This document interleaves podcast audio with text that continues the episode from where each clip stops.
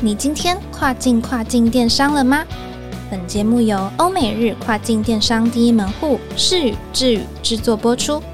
在这个节目里，你即将听到最新、最专业的欧洲、美国、日本跨境电商资讯，以及由跨境专家分享的各种有趣电商营运故事。每周一个新主题，带你跨境跨境电商。Hello，各位听众朋友，大家好，我是 Doris，欢迎收听跨境跨境电商。Amazon 身为跨境电商龙头，吸引世界各地的卖家加入。不过，想要在竞争激烈的商家中脱颖而出，除了仰赖 Amazon 平台本身的导购力，还可以透过 Amazon DSP 广告来拓展品牌曝光。那到底什么是 Amazon DSP 广告呢？常见的广告类型有哪些，并且适合哪些卖家投放？今天我们特别邀请到智宇欧美电商部的 Nanny 来和我们分享。欢迎 Nanny。Hello，大家好，我是 Nanny。今天要和大家分享亚马逊站内的 DSP 广告。它是一种主动型展示广告，类似 Google 联播网广告的功能。亚马逊 DSP 广告的全名为 Amazon Demand Side Platform。而其中的 Demand Side Platform，简称 DSP，指的是网络广告中的需求方平台。因为市面上许多广告交易平台的操作方式都太复杂了，因此 DSP 平台透过整合，让广告主可以透过 DSP 自由选择投放的通路媒体、地区以及目标对象等等，可以更有效率的投放自动化广告，将自家的产品或服务推广给更精准的目标受众。就不用一次管理好几个广告交易平台了。DSP 广告可以透过图片、影片等等的广告形式吸引潜在消费者，提升商家的品牌知名度。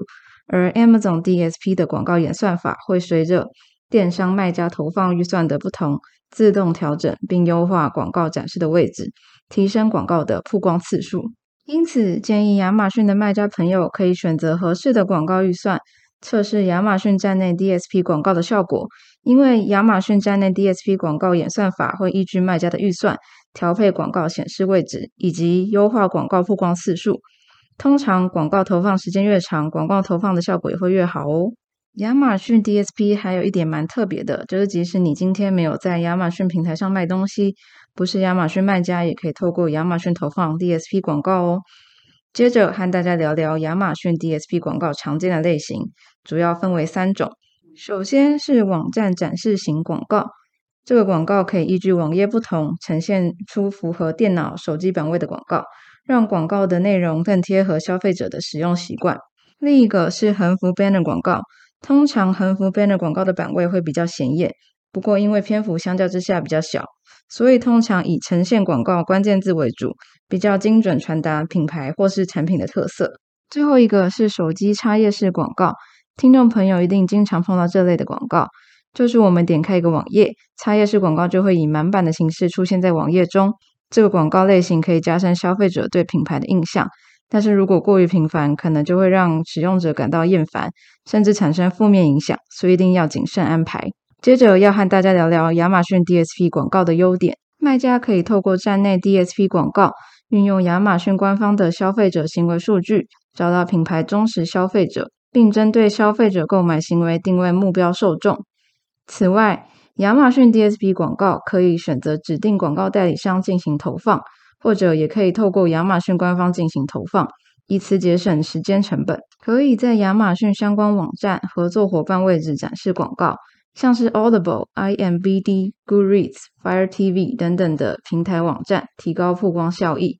那讲完优势，也要提醒卖家朋友们，亚马逊 DSP 的注意事项。因为亚马逊站内 DSP 广告需要较高的广告预算。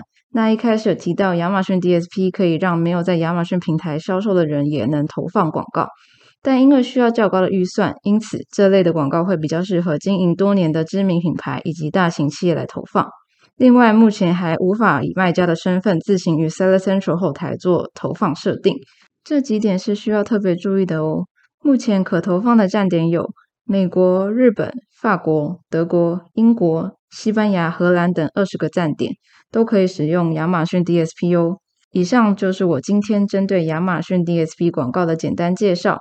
不论你们有没有在亚马逊平台销售产品，都可以透过亚马逊投放 DSP 广告。拓展品牌曝光机会。不过这边要再提醒一下听众朋友，DSP 广告适合拥有较多预算的大型企业、知名品牌以及在亚马逊上经营多年的卖家使用。因此，如果你是亚马逊卖家，建议可以先优化产品的站内 SEO，为产品打下完整的基础后，再投放亚马逊 PPC 广告、DSP 广告。这样一来，更能提升 DSP 广告的整体成效哦。我是 Nanny，我们下次再见喽，拜拜。好的，非常感谢 Nanny 的分享。如果听众朋友呢是在亚马逊上经营多年的卖家，或是想为自家品牌宣传，都可以尝试看看投放亚马逊 DSP 广告来拓展品牌曝光哦。最后呢，也别忘了每周二早上八点钟准时收听跨境跨境电商，让我们带你跨境跨境电商。我是 Doris，我们下周再见喽，拜拜。